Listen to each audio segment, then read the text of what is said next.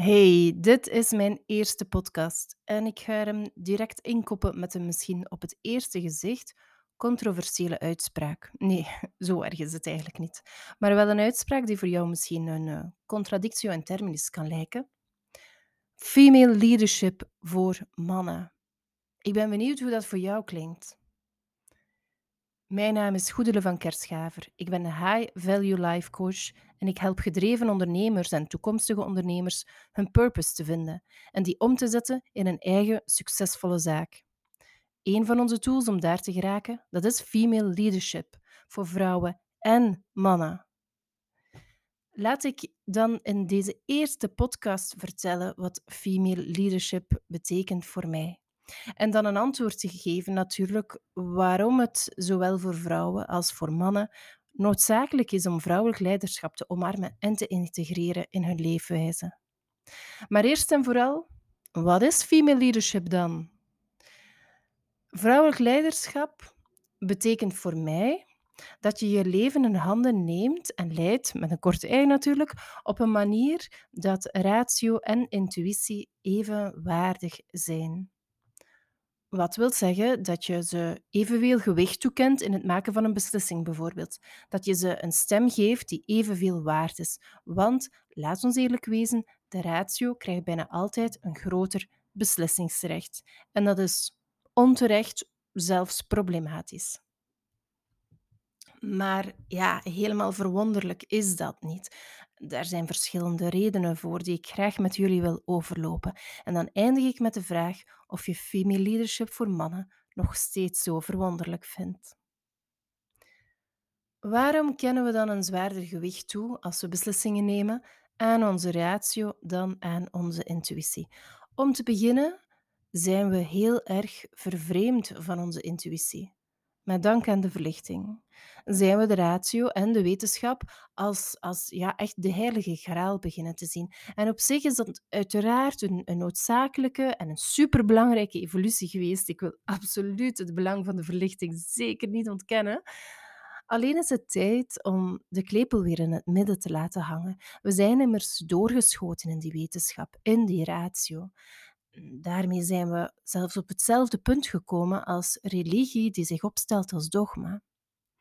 En helaas toont ook de coronacrisis vandaag aan dat we nu wetenschap als een dogma aanvaarden, wat eigenlijk ingaat tegen wat wetenschap beweert te zijn. Met name altijd kritisch te zijn en altijd open te staan om alle perspectieven te zien. Bereid om vanuit alle invalshoeken tabula rasa te maken en de dingen te bekijken en te herbekijken en nog eens te herbekijken. Nu, wees gerust, dit wordt geen betoog over wetenschap en nog minder over de crisis. Maar ehm, waarom ik dit vertel, is dat mijn punt is dat wetenschap op dit ogenblik net zo dogmatisch geworden is als religie ooit was. Daar hebben we ons destijds tegen verzet en de klepel mag nu ook weer in het midden gaan hangen.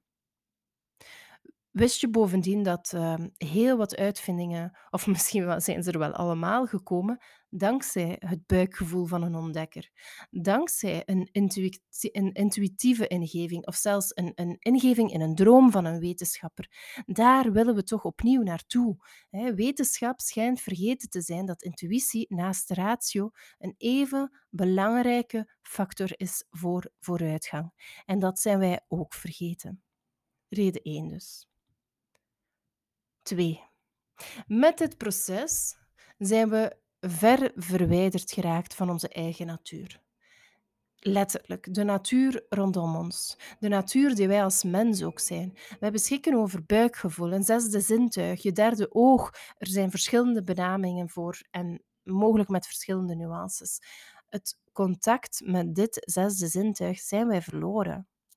Wij vertrouwen vandaag volledig op onze vijf zintuigen, waarmee we deze werkelijkheid waarnemen. En als we het niet kunnen waarnemen met een van deze vijf zintuigen, dan bestaat het zogezegd niet.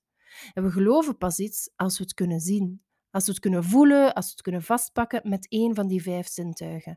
Omgekeerd, geloven op basis van je zesde zintuig of je innerlijke weten bijvoorbeeld, dat dit ook werkelijkheid is en zelfs werkelijkheid kan worden, en, en werkelijkheid dan gedefinieerd als waarneembaar met een van onze vijf zintuigen, ja, daar hebben we het heel moeilijk mee. Terwijl onze voorvaderen die intuïtie als even belangrijk beschouwden. Kijk maar naar de shamanen of de druïden. Ze waren niet alleen politieke raadgevers, maar ook artsen, helers en priesters, geestelijke raadslieden, spirituele gidsen. En zo waren er ook vrouwen, later heksen genoemd, die op dezelfde manier die functie vervulden. Sterker nog, er is een tijd geweest dat vrouwen, op het moment dat zij het meest in contact stonden met hun derde oog, hun intuïtie, of hoe jij het liefste noemt, extra werden gerespecteerd en geraadpleegd. Dat moment is wanneer zij hun menstruatie hebben, hun maandstonden. Daar hoor je het woord maan in en dat is niet toevallig, want je vrouwelijke cyclus volgt van nature uit de maancyclus. Menstruatie met donkere maan, ijsprong met volle maan. En ja, dan moeten we misschien hier ook een derde punt van maken. Wij vrouwen, en ook zeker de mannen, zijn ook heel ver van dit stukje vrouwelijke natuur verwijderd. En ik beken zelf ook schuld. Als jonge vrouw had ik last, inderdaad, ik gebruik het woord last, van erg pijnlijke en onregelmatige maandstonden. Ik was maar wat blij dat er een pil was die in eerste instantie de pijn verzachtte en mijn cyclus regelde. En later een pil die ervoor zorgde dat ik helemaal geen maandstonden meer hoefde te hebben. En toen ik ouder werd, zorgde een uh, hormonenspiraal ervoor dat ik helemaal geen bloedingen meer had. Hoera! Ik was daar echt super blij mee. Echt, hè? Alleen en dat heb ik pas achteraf beseft, heeft dat mij compleet uit het contact met mijn buikgevoel, letterlijk dus, gehaald. Geen contact meer met mijn lijf, met mijn intuïtie, met mijn vrouw zijn, met mijn vrouwelijkheid.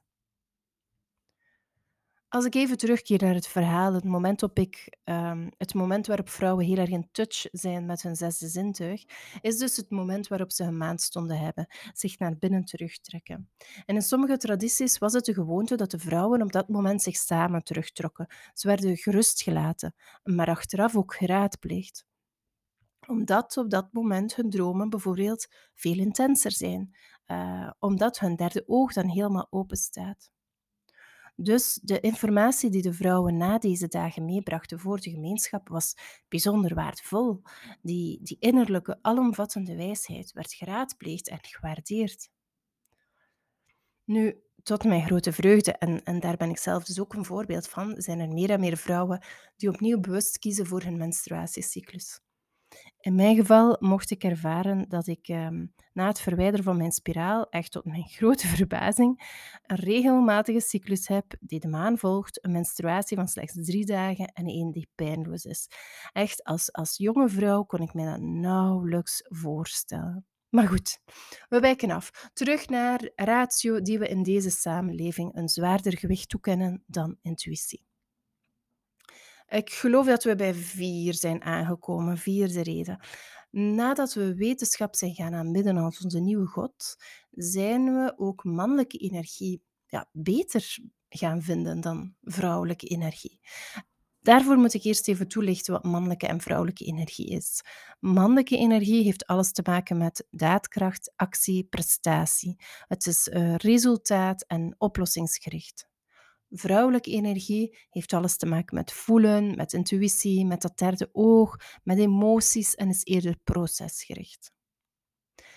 Laat me wel beginnen met te stellen dat er geen goede of foute energie is. Waarom we het mannelijke en vrouwelijke energie noemen, wel op zich heeft het niets en ook weer alles te maken met het geslacht van man en vrouw. Vrouwen beschikken net zo goed over mannelijke energie en omgekeerd. Maar het is wel zo dat mannen meer over die mannelijke energie beschikken en vrouwen meer over die vrouwelijke. Dat maakt de verschillen tussen ons en dat maakt ons ook zo complementair en is dus eigenlijk ongelooflijk goed bedacht van moeder natuur. Nu, die mannelijke energie is in onze maatschappij bevoordeeld. We kijken op naar mannen en vrouwen met veel mannelijke energie, want onze maatschappij is gericht op prestatie, op resultaat en dat begint al van in de kleuterklas. Om te presteren heb je bovenal mannelijke energie nodig. Maar let op, je zal pas tot de beste prestaties komen en het makkelijkste tot resultaat komen als je ook je buikgevoel meeneemt. Daarover vertel ik zo meer. Maar het maakt dus dat zowel mannen als vrouwen zijn doorgeschoten. Doorgeschoten omdat we vooral leven vanuit die mannelijke energie. Niet toevallig natuurlijk in een patriarchale maatschappij. Voor mannen valt dat iets minder op, omdat het meer in hun natuur zit. Maar de keerzijde van de medaille is wel dat zij hun vrouwelijke energie nog verder onderdrukt hebben. En dat het in het bijzonder voor mannen met veel vrouwelijke energie, dus mannen die eerder zouden leven en werken vanuit hun intuïtie, dat zij zich mogelijk heel slecht in hun vel voelen. Ze worden zelfs afgestraft. Hè? Ze horen er niet bij als one of the guys. En dat begint al met te zeggen tegen kinderen en nog vaker tegen jongens niet huilen. Hè? Jongens wenen niet. Dat is misschien goed bedoeld, maar het is een uitspraak die met veel ballast op de schouders van onze kinderen terechtkomt. Nu, zowel mannen en vrouwen dus zijn doorgeschoten in die mannelijke energie. En ik zie in de beweging van het feminisme dat daar ook een wortel zit die, laat ons zeggen, een beetje is scheef gegroeid. Nu, het is duidelijk dat de feministische beweging bijzonder belangrijk is geweest. En nog steeds, tot op vandaag. Maar ook hier is het tijd om bij te besturen, om bij te sturen liever. Wat is er op gang gebracht? In een streven naar gelijkwaardigheid voor mannen en vrouwen zijn we uitgekomen op een streven naar gelijkheid tussen mannen en vrouwen. Alleen, inderdaad, we zijn niet gelijk. Wat is er gebeurd? Je ziet dat veel vrouwen hebben gedacht dat we ons op een mannelijke manier moesten gedragen om aanvaard te worden en gelijk te zijn. Dus uh, vrouwen met veel mannelijke energie, en dat kan, en dat is ook helemaal oké, die zijn vaak opgeklommen, doorgestoten en, en pretenderen geen last te hebben van die ongelijkwaardigheid tussen mannen en vrouwen. En ik beken dat, amai, dat is al een tweede bekentenis, dat ik um, zelf ook heb gedacht toen ik meende carrière te maken in mijn professionele leven, heb ik daar zelf ook zo over gedacht. Maar uh, wat ik merk bij bijvoorbeeld mijn cliënten, dat is dat die vrouwen op een bepaald moment in hun leven, meestal rond hun veertigste, kinderen zijn wat groter, carrière op een top, voelen dat ze hun uh, ja, vrouwelijkheid verloren zijn. Ze hebben zich een sterk ijzeren masker aangemeten om even hard te presteren als mannen. En bovendien is dat professionele leven, professionele leven um, er bovenop gekomen. Hè? Want ze willen ook nog steeds de beste moeder, de beste partner en de beste vriendin blijven. Bijzonder vrouwelijke rollen zou je kunnen zeggen, maar die helaas ook vanuit diezelfde mannelijke energie worden bekeken. Daarover ga ik nu niet uitweiden. Laat ons voor vandaag samenvatten waarom geven we een groter gewicht aan ratio dan aan intuïtie. Laten we onze mannelijke energie vaak onze vrouwelijke energie domineren.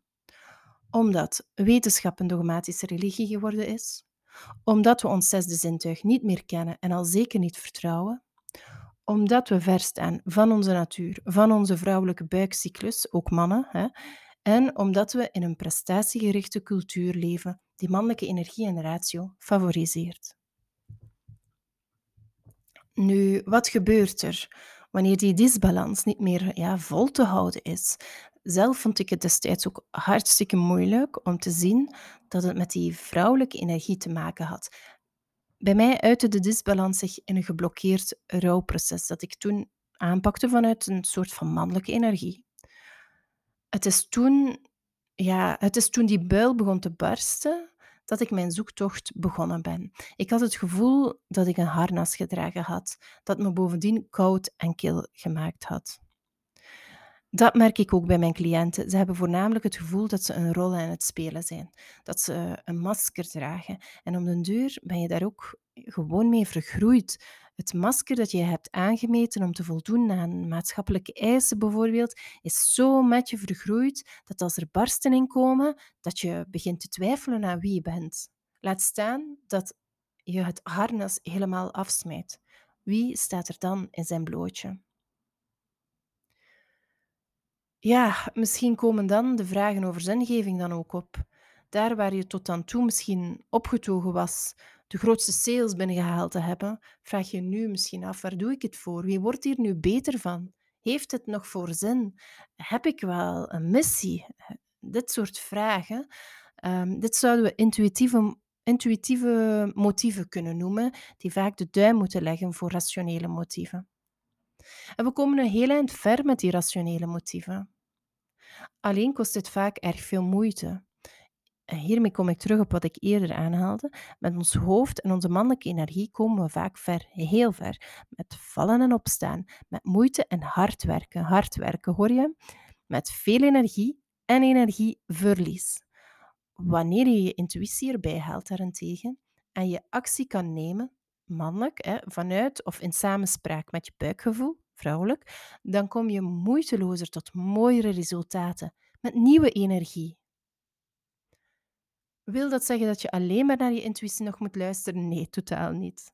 Het is net in ons belang om aan beide evenveel gewicht toe te kennen. Je mag ratio met intuïtie aftoetsen en intuïtie met ratio. Het is geen of-of verhaal, het is een en-en verhaal. Je komt pas tot geïnspireerde actie wanneer je beide inzet, mannelijke en vrouwelijke energie. En dat geldt uiteraard voor man en vrouw, voor het individu en voor de samenleving. Dus female leadership is helemaal niet enkel voor vrouwen, integendeel. Ja, side note. Soms zou ik wel graag afvullen van de termen mannelijke en vrouwelijke energie of vrouwelijk leiderschap. eerder zoiets als rationeel en intuïtief of zo. Maar ehm, ja, aan de andere kant, waar ik misschien nog eerder van afvul, is, is de lading die daaraan vasthangt. Hè. Ehm, maar als jij een geschiktere term weet hiervoor, ehm, stuur een berichtje en laat het me weten. Zo, ehm, ik ga hierbij afronden. Dit was mijn eerste podcast.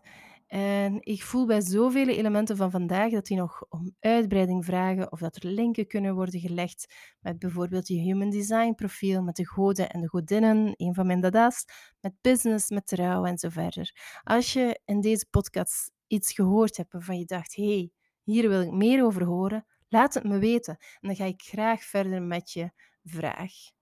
En mocht jij je herkennen in wat mijn cliënten ervaren en wil jij ook verandering, wil jij ook je missie uh, ontdekken, aarzel dan niet om een bericht te sturen via www.goedlevankerschaver.com of uh, stuur je mailtje naar hello@goedlevankerschaver.com. Dankjewel voor het luisteren en graag tot binnenkort.